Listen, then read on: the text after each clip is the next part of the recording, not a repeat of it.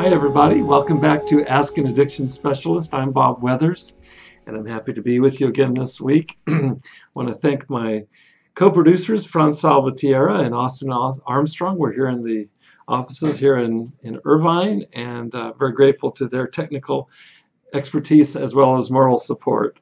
Uh, thank you for joining me. Uh, this is our 14th or 15th podcast in a series, and I want to direct you to our previous uh, uh, podcasts in an archive that's available through Facebook or Beginnings Treatment and or YouTube. So we have all of those resources available to you, and I encourage you to access those as well as there are links provided to the PowerPoint slides that I use for each of the presentations. And so if these uh, might be of service to you, I encourage you to, to go back and check those out. We've covered a range of topics. Last week we, we talked about um, felt like it was appropriate in the context of the holidays. We talked about how to say we're sorry. um, to put it in the context of addiction and recovery, particularly in terms of the 12 step language, we talked about how to make amends effectively. So we went into that in some detail last week. And again, I encourage you to check out last week's uh, podcast as it's archived on those previous sites. Uh, today we're going to be uh, uh, moving in a different direction, and I think before I announce the topic, I want to tell you a story and the, the topic will, will uh, be generated from the story. Uh, as fate would have it, life is this way, isn't it? I had a conversation this morning with a friend of mine uh, that was so pertinent to today's topic, which I had already prepared for, that I felt like it'd be best to kick off the story because I think sometimes stories locate us in experience more uh, intimately than do abstract titles.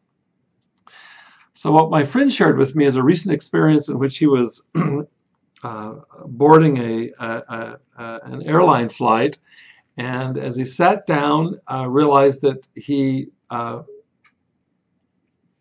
had the beginnings of symptoms of pretty severe heartburn. now those symptoms stayed with him through this flight, and owing to the limitations of space and uh, access to medications, he had to find some way to relate to this heartburn. And so, what he described to me this morning, as in a previous conversation, as that he just went into the sensations. He realized that to fight them was to be in misery. And I guess one important part of this story is that he's committed to uh, abstinence in his own recovery uh, uh, from alcoholism right now. And uh, in that commitment to abstinence, what he would typically have done would have been to medicate the heartburn with, uh, with alcohol. And he chose not to do that.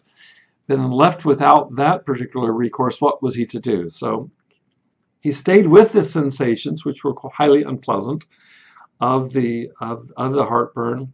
And in that began to, to open into how the sensations uh, ebbed and flowed. They weren't uniformly intense and how that actually being with the sensations in this more mindful uh, way afforded him some uh, consolation amidst the symptoms. It wasn't a magic bullet, but it was a different posture to take towards acute discomfort. Now, as he and I spoke, he shared with me a further realization that followed on this experience uh, on the airline flight with the heartburn.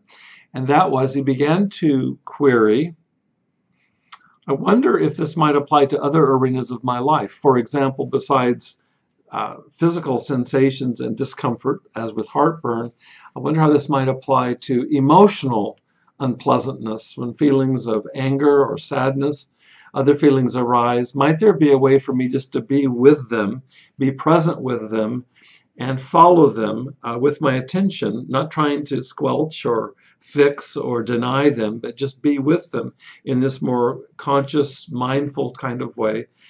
And might that make a difference? In fact, the the uh, the aha experience that arose for my friend here was that simply being with, being present with, whether it's physical sensation or emotional feeling or thoughts that might arise, being with those in this kind of radical presence what came to him is that his that his contentment, his peace of mind, really might not be quite so contingent as he previously thought on whether he had good feelings in his chest, that is, regarding the, the heartburn, or good feelings in his heart related to feelings emotions that arise that, that themselves kind of come and go.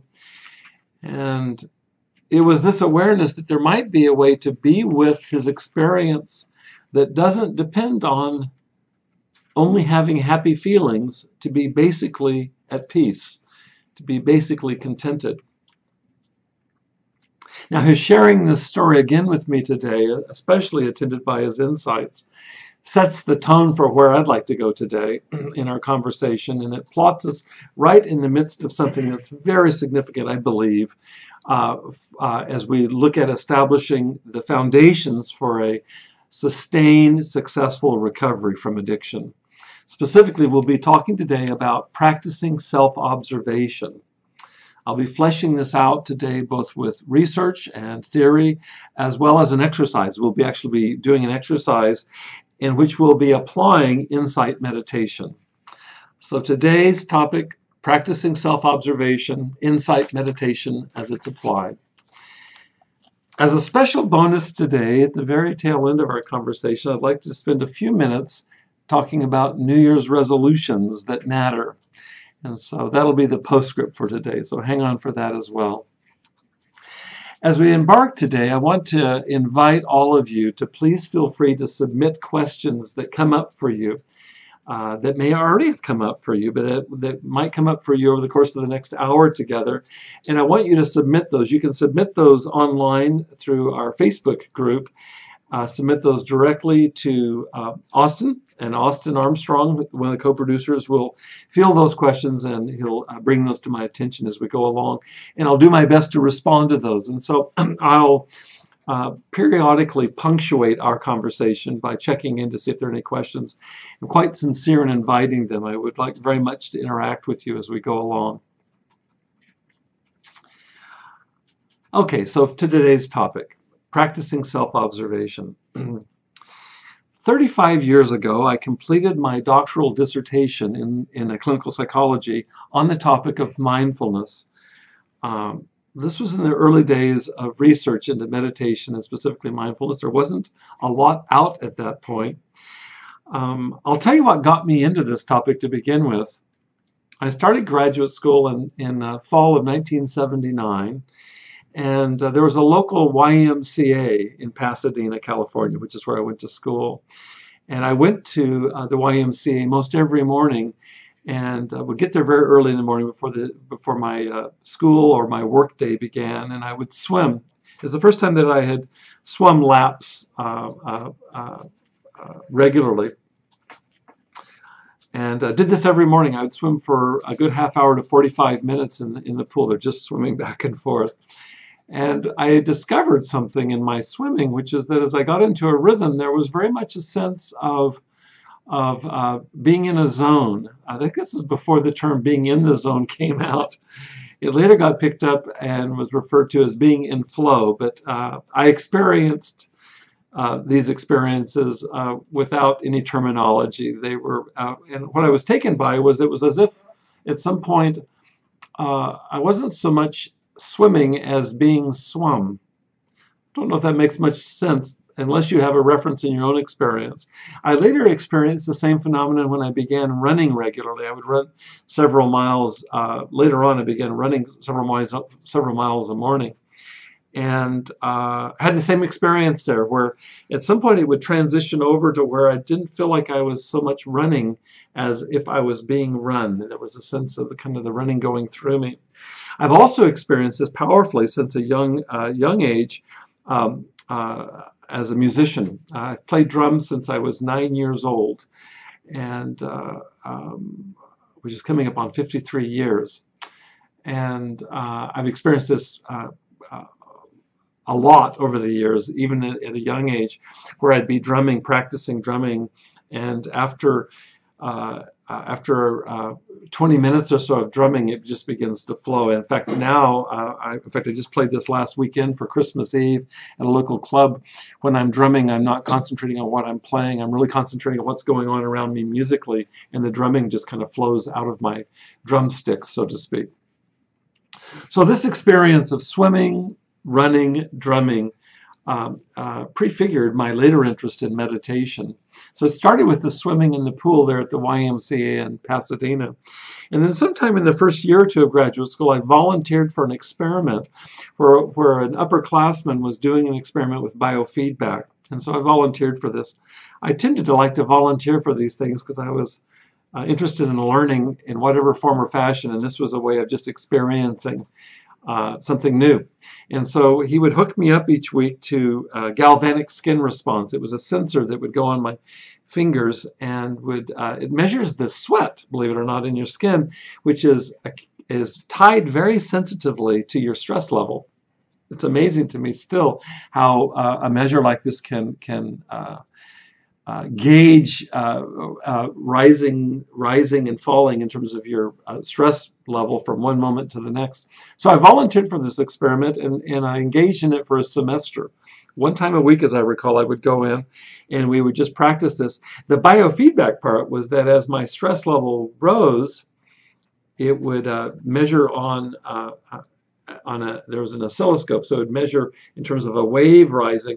But I, what I'm more struck by is there was also a tone associated with it. So it would go higher in pitch with stress and it would drop. It would drop with my uh, relaxing. And so quickly enough, you learn how to be able to control something that only ever felt beyond conscious control, that is uh, uh, your kind of moment to moment stress level.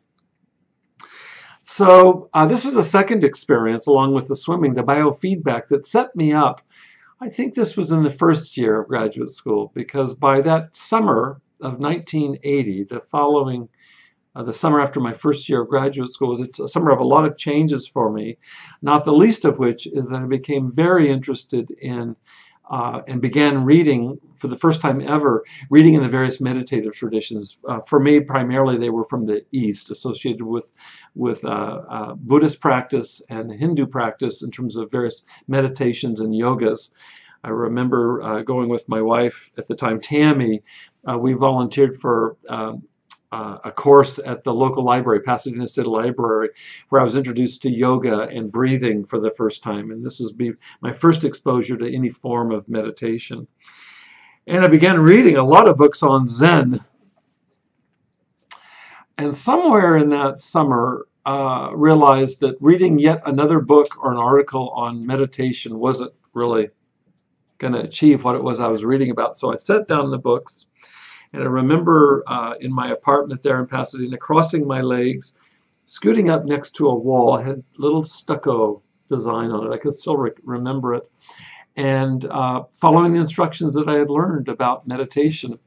And that was my first entry on my own into silent meditation. And uh, the instructions I were following were very closely related to what we're going to do today. And so this is the beginning of my practice of mindfulness meditation in 1980. And uh, my introduction to this practice of self-observation.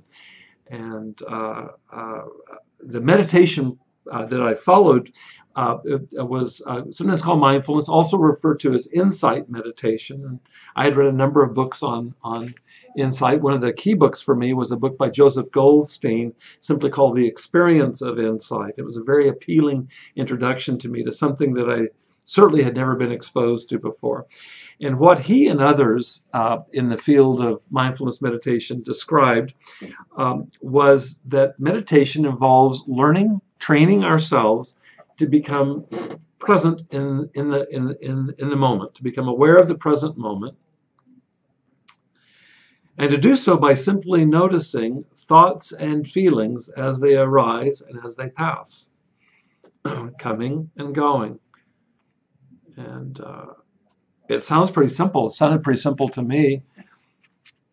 And uh, and I remember that first experience still of meditating all those years ago, is that I sat and I looked at the at the wall, the white wall with a little bit of texture in it. Looked at the white wall for uh, about 20 minutes or so, and at the end of that initial meditation session by myself, I remember uh, thinking, first of all, first of all, that that uh, one of our the gentleman I just told the story about just says, "Hello, Dr. Bob. Hello to you, Michael. It's great to have you here, Michael. Thank you." well, Michael and others, what I experienced after that first meditation session was was not fireworks. Uh, it, but it was my first experience of, of just stopping and seeing if I could just notice what was crossing the field of my awareness without distraction. I'd never done that before. And even though there weren't fireworks, uh, what what what got stimulated for me was curiosity.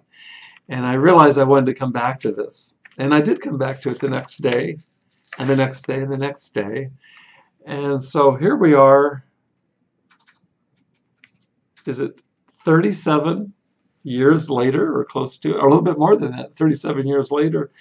Uh, I've been practicing that same practice or some variations on it, but pretty close to that practice uh, more on than off through all of these years. I've had some periods, some seasons where I did less meditation, um, but I've continued to be very interested in all of these years.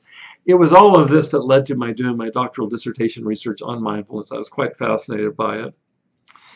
And just to kind of move forward then across the decades, it was in the last 10 years that I uh, uh, began to be aware that there that there were some new figures, some new thoughts in in mindfulness meditation that got my interest. And it started by my going to a conference about 10 years ago and hearing uh, Dr. Dan Siegel present at this conference. And uh, among other things, uh, Dan talked about how it is that, that with the advent of brain scan technology, for example, the ability to do functional MRIs to see what's going on in the brain uh, as it changes, including in meditation. He cited research that suggested that there's actually, with a little bit of practice of this of this mindfulness, that there's actually a thickening in the frontal cortex that's uh, detectable and statistically significant for those who practice mindfulness versus those who don't, the control group.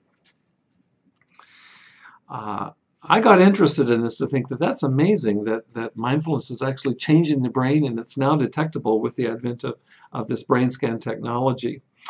Uh, with good fortune, I came in contact with another figure in my life, and this was uh, Dr. Bonnie Badenoch. Bonnie became my supervisor and was my supervisor for several years. She herself was a student of Dan Siegel's. Dan Siegel was, was uh, one of the seminal figures in the establishment of what's come to be called interpersonal neurobiology, which is studying what happens in the brain as a function of our, uh, of our relationships, particularly our relationships with loved ones. And I was very interested in this topic as a therapist. And Bonnie's expertise was and is, has continued to be in interpersonal neurobiology as well. And so uh, I met her at the time that she published her first book. Her third book has just been published here recently. Her first book, Being a Brainwise Therapist, was my introduction to Bonnie's writings. In fact, the foreword to this book was written by Dan Siegel. She studied under Dan Siegel and has uh, had a direct positive impact of translating his work to me in a very personal way in terms of our supervision and our friendship. Bonnie liked to talk about what goes on. Uh, she herself is a dedicated practitioner of mindfulness, just as uh, Dan Siegel is. Bonnie liked to talk about what happens in the brain in terms of the frontal cortex sending soothing GABA releasing fibers to the, the emotional center of the brain. GABA being a, uh, uh, an, an, an inhibitory neurotransmitter. That's hard for me to say, in, insofar as it inhibits uh, uh, anxiety, that it, it, it's soothing and calming.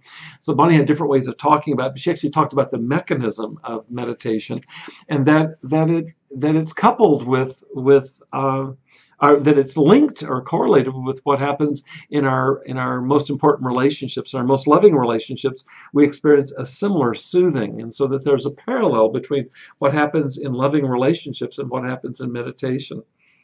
In fact, Bonnie helped me, and I've mentioned this before in a previous podcast. Bonnie was the one who helped me and this has been really vital to me. Thank you, Bonnie. Uh, helped me to understand that uh, one of the things I brought to her in our years of supervision was that as I continued to practice mindfulness meditation, there were times that I felt very lonely. I, I had, owing to my own development and life course, had some, uh, uh, certainly had some experiences of emotional abandonment in significant relationships that left me really vulnerable to feelings of, of loneliness uh, when I was alone. And Bonnie suggested that why don't I bring into my meditations an interpersonal component, which I did begin then and have continued ever since then. This is 10 years or so ago. Bringing uh, uh, bringing people into my awareness as I, for example, offer gratitudes. And I've practiced a gratitude uh, portion of my meditations daily that includes uh, expressing thanksgiving for the, the security and the intimacy and the meaning and the validation that I experienced in the most significant relationships in my life. And I've continued that thanks to Bonnie's advice. I've also uh, included and it's been really significant to me in my own recovery process from addiction. I've included a significant interpersonal component that that uh, is integrated from Buddhist meditation practice, focusing on forgiveness. And so I've included a forgiveness component to my meditation, my mindfulness practice. That uh, very much draws me into direct relationship in my mind's eye or in my heart's eye to people uh, whom I've wronged. And so I've found really that meditation need not be so lonely. And I'm grateful to Bonnie and to Dan for leading the way in terms of bringing in the interpersonal component uh, uh, right hand in hand with, with mindfulness meditation.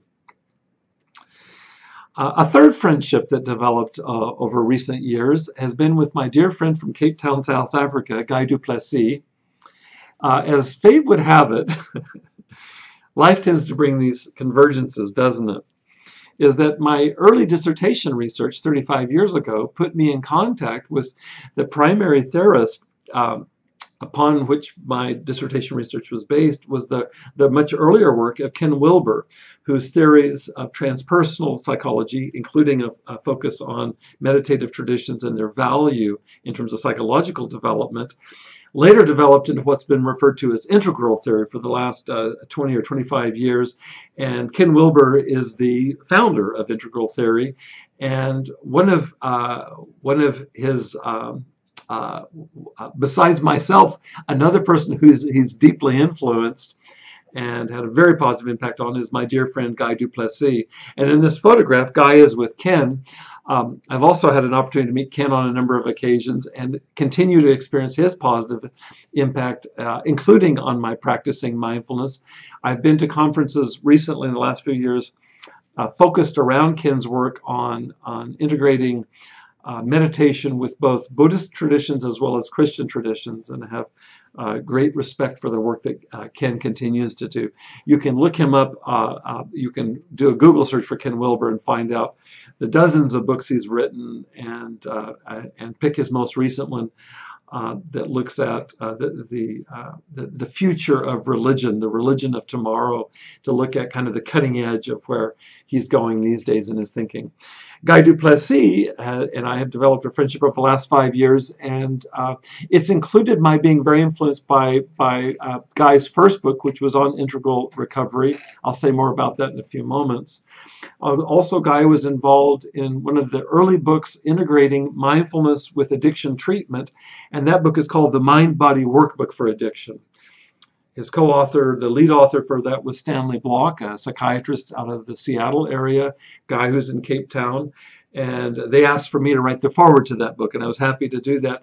This book is a, a significant book to me, a significant resource, which I continue to share with clients that I work with who are in recovery from addiction, because it practically draws in, from the on the one hand, mindfulness meditation and its and its uh, benefits, draws that into cognitive behavioral approaches to um, in fact, mindfulness provides the foundation for doing some cognitive work around, for example, uh, our expectations or our requirements that we place on reality. And I think it's an incredibly important synthesis of kind of Eastern thought and Western thought in, in a single volume. So I highly recommend that. And uh, Guy has just released uh, his third book, uh, which is, is also on integral recovery. And uh, you can look up Guy du Plessis uh, online and also find out the resources there. I count uh, Guy and Stanley's work as also significant in terms of my own uh, my own uh, continuing to deepen in terms of applications of mindfulness into the present. I'd be I'd be remiss if I didn't mention the next individual, and that's Noah Levine. Very early in my own uh, reco uh, recovery. My recovery process began around 10 years ago, but it, it was only a little over five years ago that I finally held to a course of, of, of, of abstinence that involved bringing mindfulness into my recovery. And very early on, the work of Noah Levine uh, was significant for me because he's steeped in the mindfulness traditions of Buddhism. And I got very involved and continue to be involved in the local uh, uh, chapters of refuge recovery. And so I recommend this is another resource that draws together mindfulness practices. In fact, the latter portion of this book has a number of different variations that allow for you to kind of improvise and find your way in the mindfulness traditions, specifically as applied to recovery from addictions. I mentioned Noah favorably, and I when I first met Noah, I've trained under Noah in workshops, and his his uh, colleague George Haas has also been very significant to me, particularly in terms of training and forgiveness uh, practices. Um, Noah's father, Stephen Levine, was a very significant early influence for me, also in my dissertation work. Stephen was a world renowned teacher of mindfulness himself. Like father, like son, though Noah has had his own path and entry point into meditation. And uh, thankfully for Noah's carrying that torch forward from his father, uh, has drawn it into into linkage with with uh, with uh, recovery from addiction. And because of my own personal process, that has been a very important and happy marriage for me, the linkage of mindfulness practice and, uh, and recovery for sure. So I'm grateful to you, Noah, as well as to your father. I remember going to an early conference back in the early 1980s where Stephen held forth, and I actually presented a paper at that point on Ken Wilber's work, and this was these were the seeds of my dissertation. Stephen's work was also mentioned favorably in my in my dissertation. I talked about earlier. I talked about Dan Siegel and his influence on um, uh, on my understanding of how it is that meditation actually changes the brain, and Bonnie Badenoch's um, important teachings to me, including learning about the soothing quality of, of, of, mindfulness meditation practice and how it can be drawn into the interpersonal domain. I, I, I meant to mention this uh, that Guy Du Plessis' work with uh, Stanley Block in this Mind Body Workbook for Addiction, which I highly recommend, by the way. Um, it's really a workbook. You can uh, work through it. It's really uh, an important book, I believe. They make a distinction uh, there between two different uh, brain systems, and I've mentioned this in prior podcasts. But the the the uh, the default mode network, where our brain's natural default is is towards kind of uh, swinging from one branch to the next in our brain, and our brains are kind of in active mode like this most all the time, and it serves a function of kind of keeping us vigilant, both inside as well as outside, for the sake of survival and that in order to calm this default mode network, which is itself closely linked to the fight or flight uh, uh, system in the, in, the, in the center of our brains, requires employing the executive uh, uh mode network, which itself is more associated with the frontal cortex.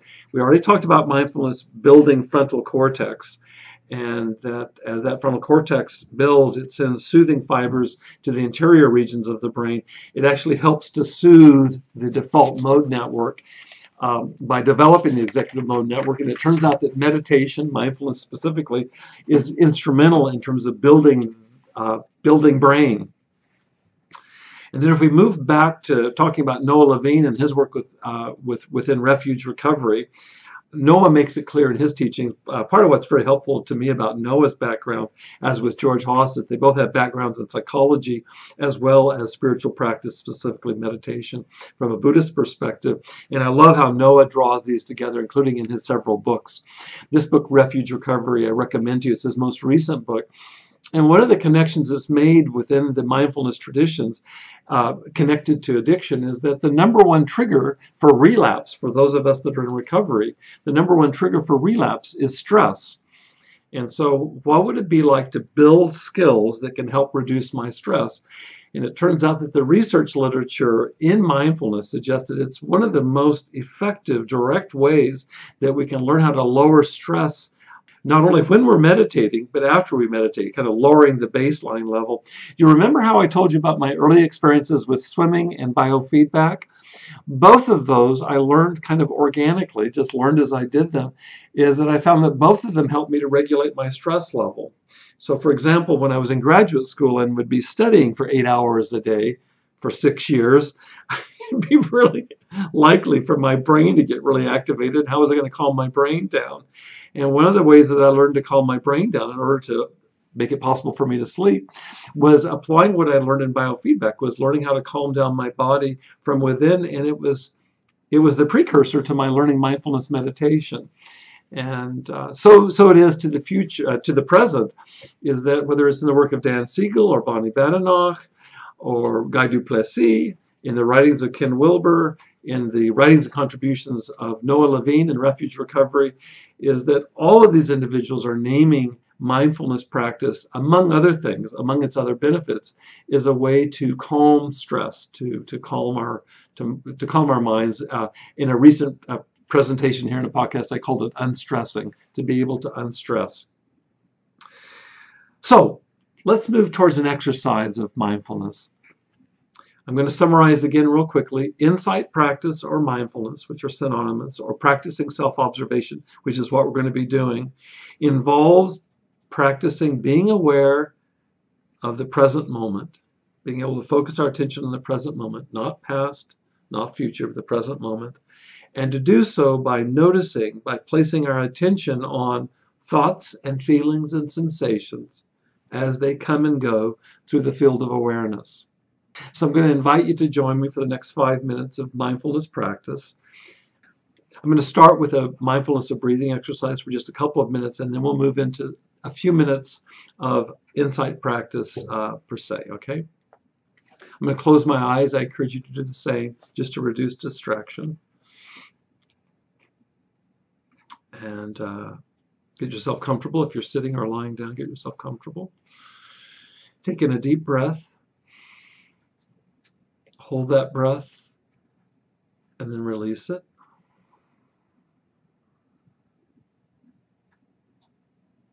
Take in another breath. Feel it all the way down into your belly area. Hold it, release it. On the next breath, as you take it in, see if you can focus on the rising of your abdomen, the rising of your belly, and then the following when you, the falling of it when you release it. Breathing in, deep breath, and breathing out. Now we're beginning to focus attention.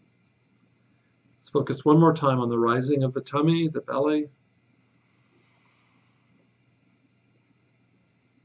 and the relaxing, the falling.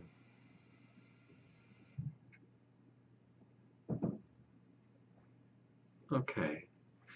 Now for the next few minutes, we're just going to focus on that sensation of the rising and falling of your belly with the breathing.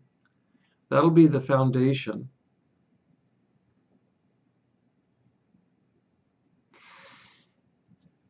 And as you focus on that, you'll also notice that thoughts arise. They rise naturally of themselves. Certain feelings will come up for you, possibly. Certain sensations. Right now, the left side of my nostril itches. I'm going to choose to scratch it right now. There's a time and a place for not doing that and just observing that too. As you breathe in and breathe out for the next few minutes, I'll continue to guide you, but I want you to notice thoughts and feelings as they arise. And for now, just label them. I do it by just saying thinking, thinking, and then let the thought go, which is to say, don't follow it. There's a place for daydreaming, but that's not what we're doing here. We're actually setting that thought or feeling on a shelf after labeling it, and then gently bringing our attention back to the breath. So breathing in, breathing out, noticing a thought or a feeling or a sensation that arises, name it, label it, let it go, and then back to the breathing. Let's try that together. Breathing in, breathing out.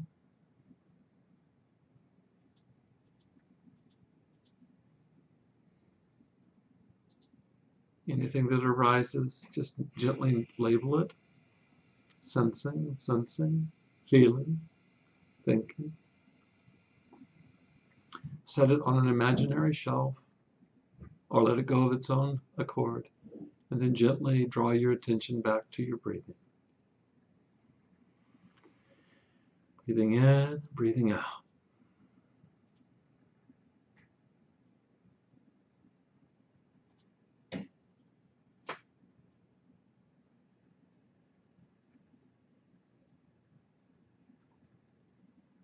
As a thought arises, just label it thinking, thinking, and then let it go its own way, bringing your attention back to your breath.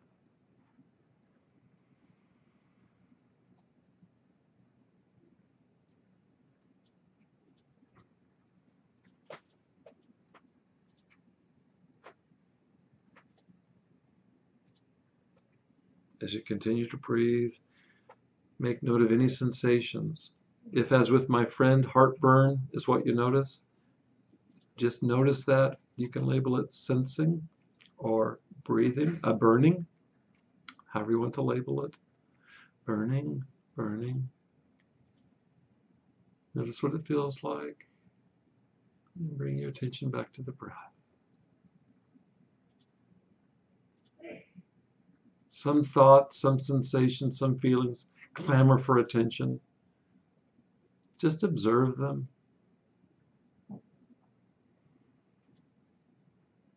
But don't follow them. If a thought comes up, don't follow the thought, just name it, label it, step back. We're practicing self observation here. Just observing, witnessing the thoughts, the feelings, the sensations, and then letting them go. A couple more minutes.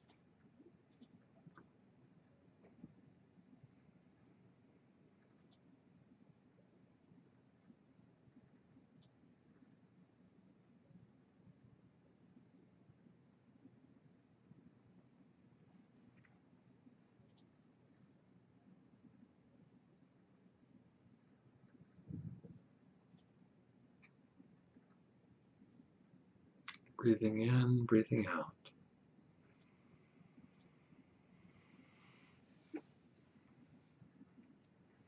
Mindfully observing whatever arises in the field of awareness. Lightly or gently labeling it,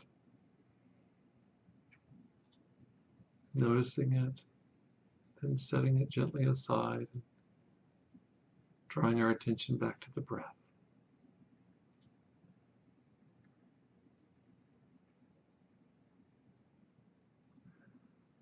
Watching the thoughts come and go.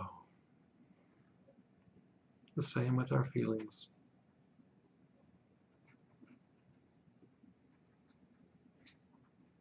Notice how they ebb and flow, that they're not necessarily static or stationary. And just let them go.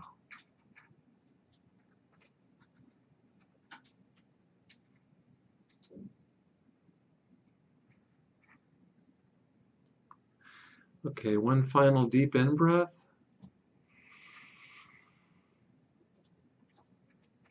And out breath.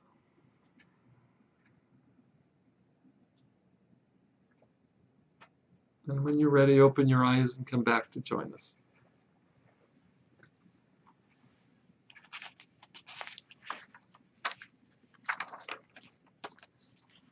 Any fireworks?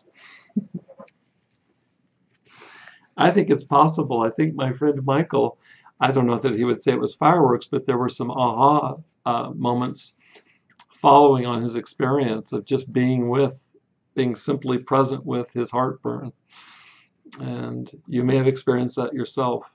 I notice this myself with certain chronic aches and pains. If I can just learn to be with them, sometimes that's all I can do and just be with them and notice how they are not as solid as I might otherwise have thought them to be. And the same for any feeling state.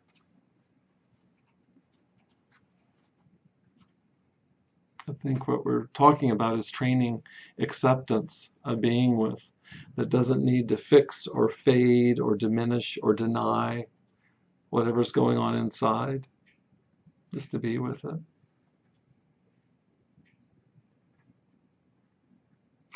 Uh, let me ask you to ask yourself, what did you notice? what did you notice in this exercise?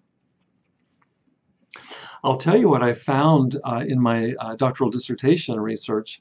I interviewed uh, individuals that were ranging all the way from novices who had just a few uh, hours of experience with meditation under their belt to uh, long-term devotees of meditation that had hundreds or even thousands of hours of meditation. And I interviewed them across this range to get a sense of their uh, varying experiences, and it was so palpable uh, uh, uh, in, in the interviews that the experiences do change over the course of time. Early on, one characteristic, and you may have experienced this yourself, depending on how much experience you've had with meditation, and also just what this day holds for you. Uh, you may have experienced, I referred to it earlier, as the brain swinging from one branch to the next.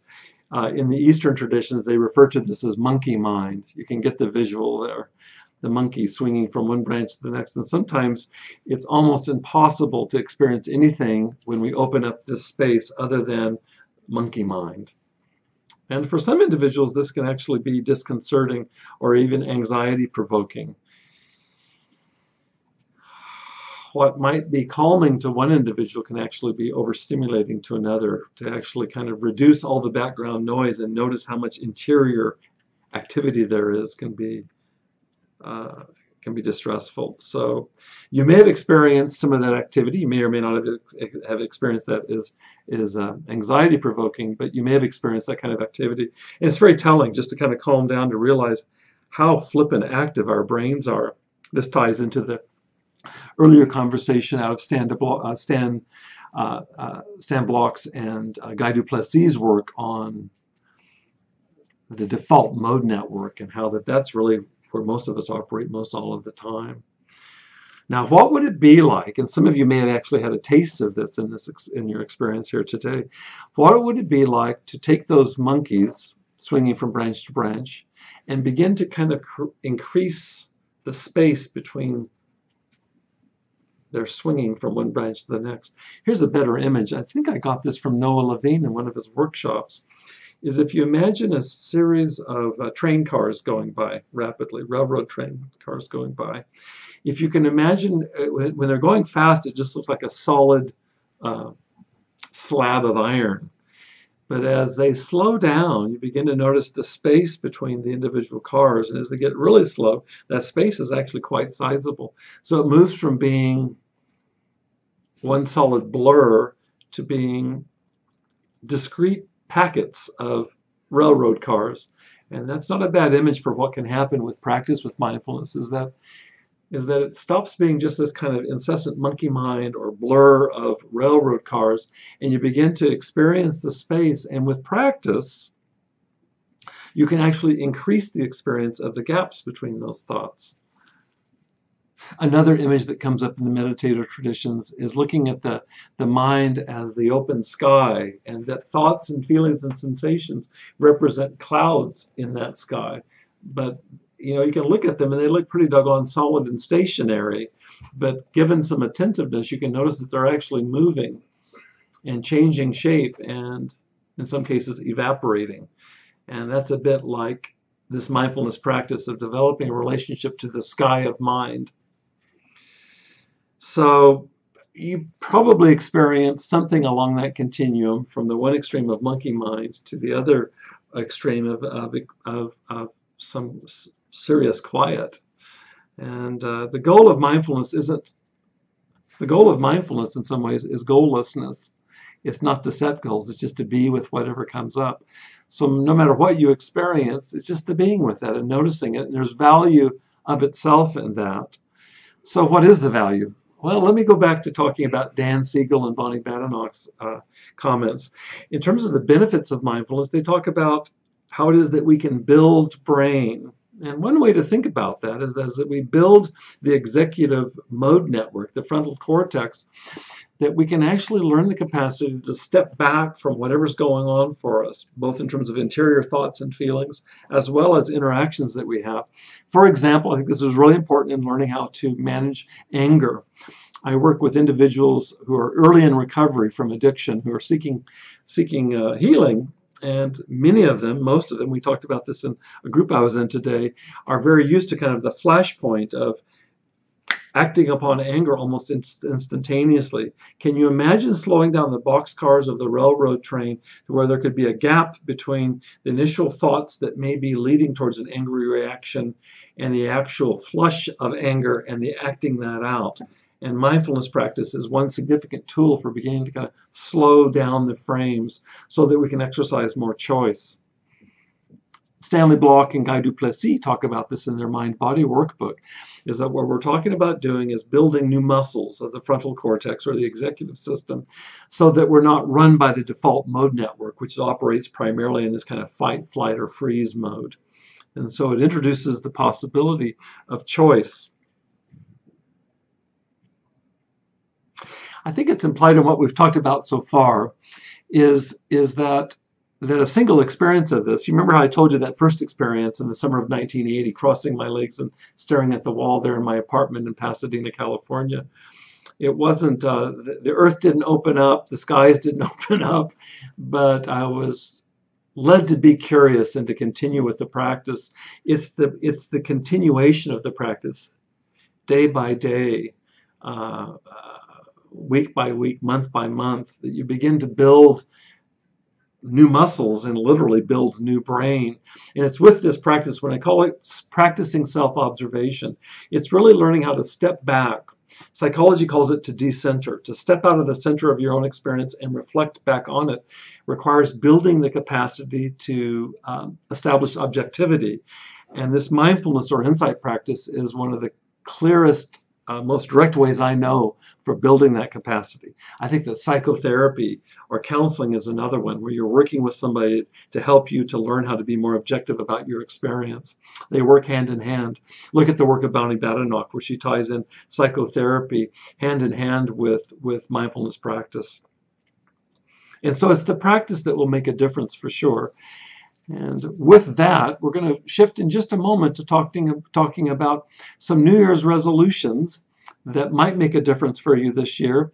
And this that we've just done might be one of them. But before I move into that segue, let me invite any questions that you might have for me, any questions that you might want to bring to me. Austin? Uh, not yet. All right. Um, All right. I, I invite you to send questions to me. By the way, if something comes to you after this uh, session today, it's interesting. I just I was just leading a group before I came here at, at Beginnings Treatment Centers, and I, I asked the group, I checked in with the group to see if there were any questions, and a couple of individuals said that they were just they were just pondering what we talked about. It was a powerful session that we had. And what I did is I stopped and I acknowledged that each one of us processes at a different pace and in a different style. And if you're like me, you may have a bit of a delayed reaction to even what we've talked about and introduced today in terms of this insight practice. And so I want to invite you, if things percolate up for you over the next few days, you're very welcome to write me at my website. I'll give you that address at the end of the at the end of our meeting today. You're also welcome to uh, contribute on the Facebook side of Ask an Addiction Specialist. I believe you can also uh, write comments on the YouTube channel if, you, if that's how you're viewing it. There are multiple ways that you can get back to me with questions, and I will respond to you, so don't feel hurried. If something uh, uh, crops up later, bring, continue to, to bring it to me, okay? So let's talk about New Year's resolutions that matter. I can't discuss this without introducing a couple more of my friends, and these are two people that have been really near and dear to me for the last several years. Uh, John Dupuy and Doug Prater. My introduction to, to John uh, uh, began about five years ago as I entered into my own uh, recovery process from addiction. I was very interested in, in finding what to what might be what would be the best holistic model out there that's available for addressing recovery? And because of my own being steeped in the work and the writings of uh, the philosophy of ken wilber i was very interested in an integral theoretical perspective on recovery. And i went to the literature and there was one article that had come out of the university of california at san francisco.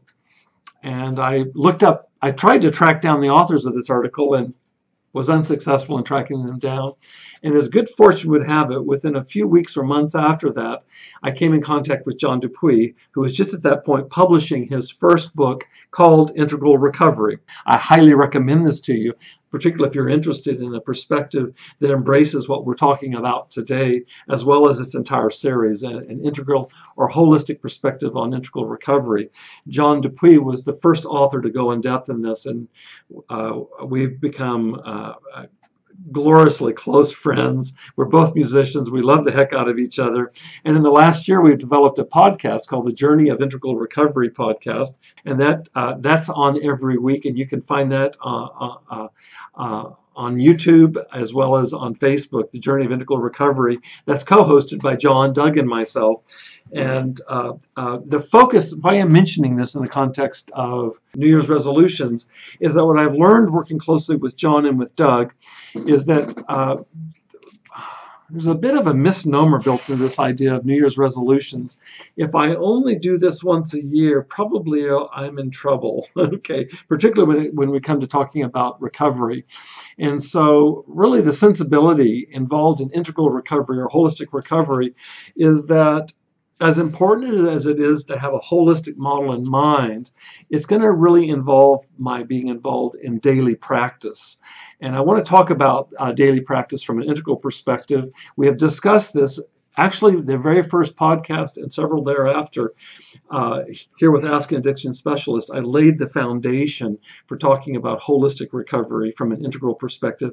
I encourage you to review those. I'm also involved on a weekly basis here at a local treatment center uh, in uh, santa ana here in orange county uh, Beginnings Treatment Center itself employs an integral uh, model in our treatment, and so it's very much of a body, mind, spirit approach to to recovery that takes very seriously the practice dimension of, of holistic recovery. I'm going to speak more about that in just a moment, but I want to check and see. It looks like that there's a question that's come in. Let me take a look at this. Uh, this uh, contributor says, uh, thank you, Dr. Weathers. Uh, thank you very much, Masayo. I appreciate that. I believe that, that you may be writing us from Japan, and, and I wish you well in Japan right now, Masayo.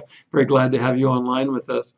She says, Since I started incorporating mindfulness meditation into my life, I can now stop and think why I think or how I'm thinking in a situation without reacting right away.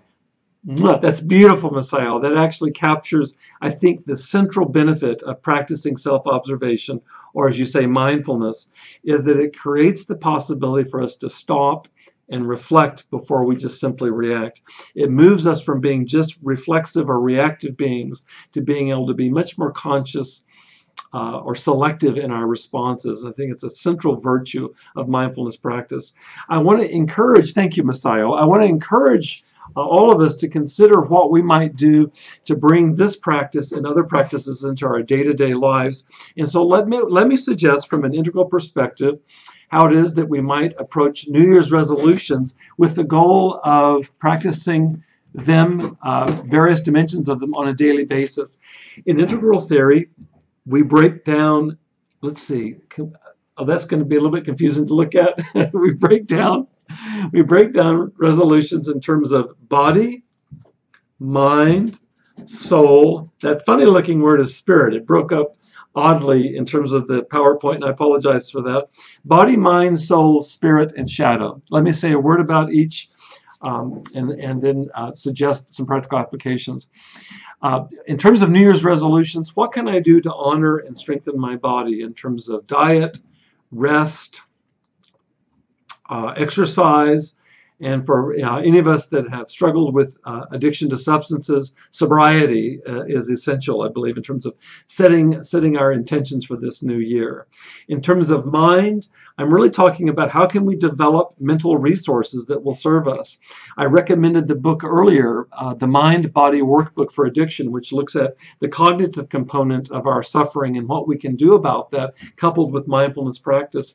I also highly recommend reading stimulating material on as regular a basis as possible.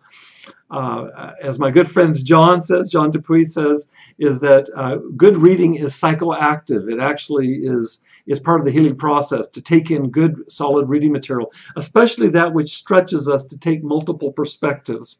Psychology talks about intelligence as the capacity to embrace ever widening perspectives.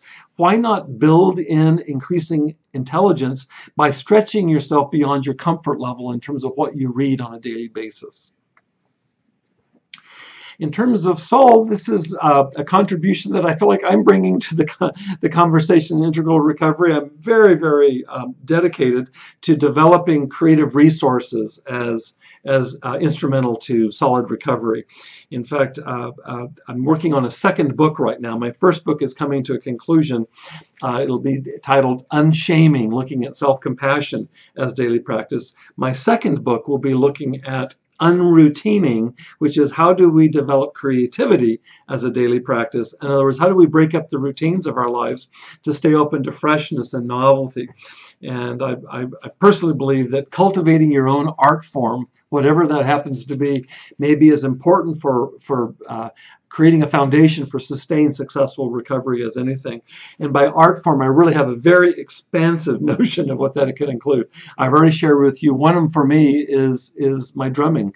Music for me is a very important part of my, uh, of my uh, daily or weekly practice. In fact, tomorrow night I'm going to practice um, with uh, my latest uh, uh, uh, jazz group, and we're working on compositions that are written by the jazz, the, the members of the group, and this is challenging work. I was working on it today over the lunch hour, practicing the, the syncopated rhythms that we're developing, really stretch into new areas for me. Even having drummed over half a century, it's constantly pushing the edges of that. So whatever form you have for that, it can be, for some it's athletics, for some others it's art, sculpting, dancing, it can be cooking, it can be whatever you do to feed or cultivate, enrich your soul. And then finally, uh, excuse me, not finally, next would be what we've been talking about. I think of spiritual practice being right in the domain of what we've been discussing today in terms of practicing self observation.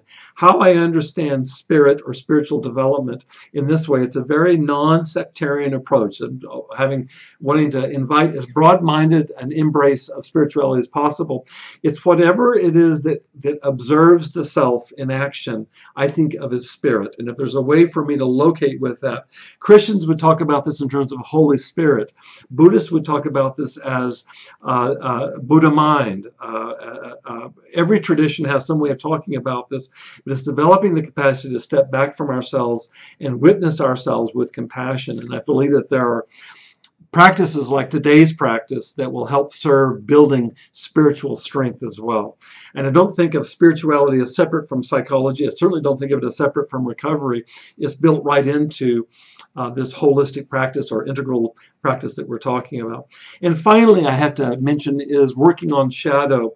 And what I mean here is a lot of what I've done in terms of my training in clinical psychology, as well as my work over the years as a therapist and now a recovery coach, is helping people to work on those things that uh, are, are out of their uh, immediate awareness, but that are really hamstringing them in terms of forward movement and development in their lives. And so shadow would be simply all that, that I'm not aware of, that I'm actively repressing, that is coming up oftentimes symptomatically. And so it will manifest indirectly in terms of my psychological and even physical symptoms. And what can I do to manage that much more consciously? As my own therapist over the years has said, Bob, you can either deal with things coming in the front gate, which would be to, to work on them consciously, or you can be guaranteed that they'll come in the side gate or the back gate. And so that's really working on the shadow. And there's all kinds of practices for doing that. We've talked about one here in terms of forgiveness practice. I, I, I recommend you to my website where there's a new uh, CD out called The Freedom of Forgiveness.